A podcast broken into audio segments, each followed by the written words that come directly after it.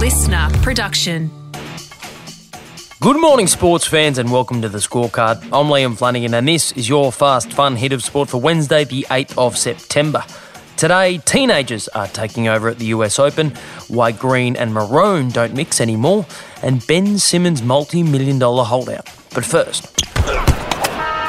It wasn't convincing, but in the immortal words of Vin Diesel's iconic Fast and the Furious character Dominic Toretto, it don't matter if you win by an inch or a mile. Winning's winning. And so it was for the Socceroos last night in their World Cup qualifier against Vietnam. And Ryan McGree, again, they'll swing it back towards Ryan Grant, who is furthest forwards. And Australia have the goal that they craved. With minutes left in the first half, defender Ryan Grant ghosted into the box to score the only goal of the match, giving Australia its 10th consecutive World Cup qualifying victory and leaving them, more importantly, undefeated atop their group as they look to secure qualification for next year's World Cup finals in Qatar. Graham Arnold and his men will now have a well-earned break, their next fixture coming against Oman on the 7th of October. There's a huge no parking zone out the front of my apartment building. And on days when I get home from work and can't find a spot within a 10-minute walk of my front door, I seriously consider parking in that spot. But I don't. Why? Because the prospect of being hit with a $100 fine stops me. $100. That is enough to stop me from breaking a rule. So, it's fair to say Aussie NBA superstar Ben Simmons and I are on slightly different pay scales. He can be fined $225,000 per day.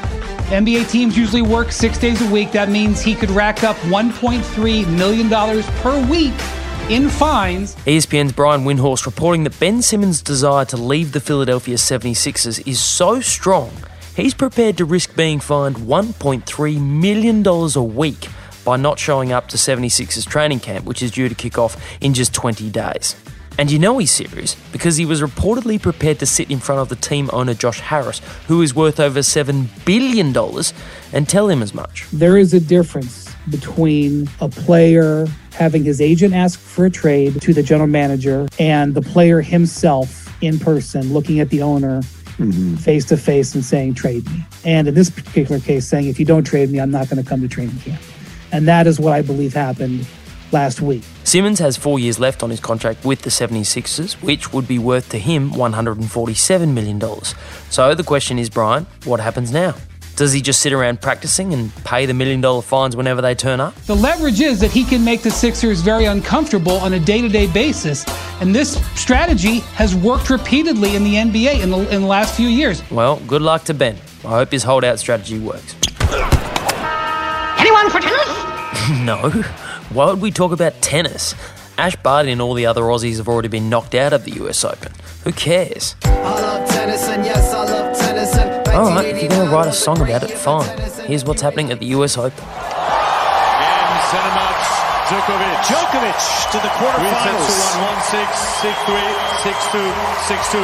Men's world number one Novak Djokovic has kept his dream of a calendar Grand Slam alive, fighting past 20-year-old Jensen Brooksby to reach the quarterfinals of the final Slam of the year.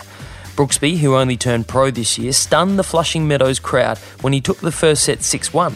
But that proved to be the kick up the backside Djokovic needed as he reeled off the next three sets to set up a quarterfinal clash with Italian Matteo Berrettini. Meanwhile, in the women's draw... Baby.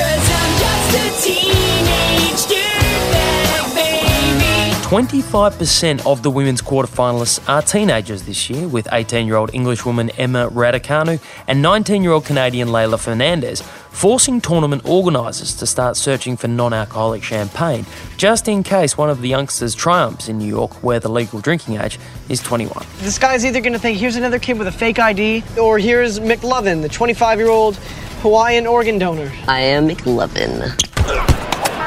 You've heard the fashion phrase, red and green should never be seen? Well, apparently, maroon and green don't mix either. QRL released a statement this afternoon saying that they have parted ways with their coach Paul Green, saying that they've decided to go in different directions. The news reported on NRL 360 last night that Queensland State of Origin coach Paul Green has left his position as coach of the Maroons, effective immediately, because he still has aspirations to coach at the NRL level again. This was my dream, my wish. Green, who won a premiership as coach of the North Queensland Cowboys, said he could not guarantee the QRL. He wouldn't pursue an NRL head coach position beyond this year. So he decided to move in a different direction. And NRL 360's Paul Kent believed the QRL's expectation of exclusivity is a mistake. I reckon they made a major mistake. It's a rep team. He's going to pick the best players available who are healthy and fit and available at that time. He's the best coach out there that's not affiliated to a club. Why wouldn't you have just said, mate, stick with the job until you can no longer do the job? Green was the third Queensland State of Origin coach in the last 3 years, and his departure now opens the door for a possible return of the man who led the Queensland dynasty for a decade, Meninga, while others are suggesting that three heads are better than one, and that recently retired Queensland legends Cam Smith, Billy Slater and Jonathan Thurston could combine to form some sort of super-powered coaching tripod. Yeah, I like to see that. And that is your Fast Fun hit of sport for today. I'm Liam Flanagan. Catch you tomorrow on The Scorecard. Listener.